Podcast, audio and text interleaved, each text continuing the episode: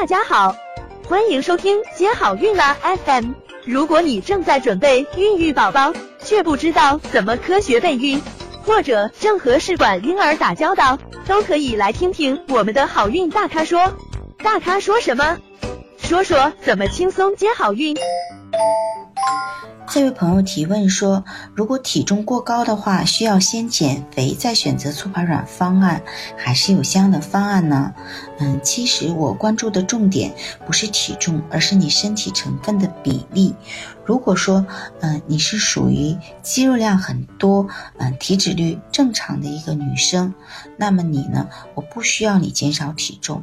嗯，也可以为你制定促排卵方案。嗯，我可以选用的药物剂量稍微大一点，也能有一个比较好的促排卵的效果。但是说，如果说你的体重高是因为你体内的脂肪的含量非常多引起的，那这个时候呢，嗯、呃，就需要先减肥，然后再进入试管周期了。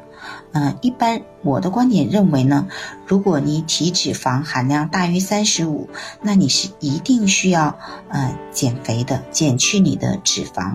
嗯、呃，增加你的肌肉，嗯、呃，然后呢再进入促排卵的周期。那如果说嗯、呃、你的体重，嗯、呃、体嗯、呃、体身体的比例，嗯、呃、体脂肪是百分之嗯二十六到百分之三十五之间的，建议你也可以进行一些饮食运动调整以后，嗯、呃、再进入嗯促排卵周期，这样的话呢也能够提高你的卵子的质量。想了解更多备孕和试管的内容，可以在微信公众号搜索接好运，关注我们，接好运让怀孕更容易。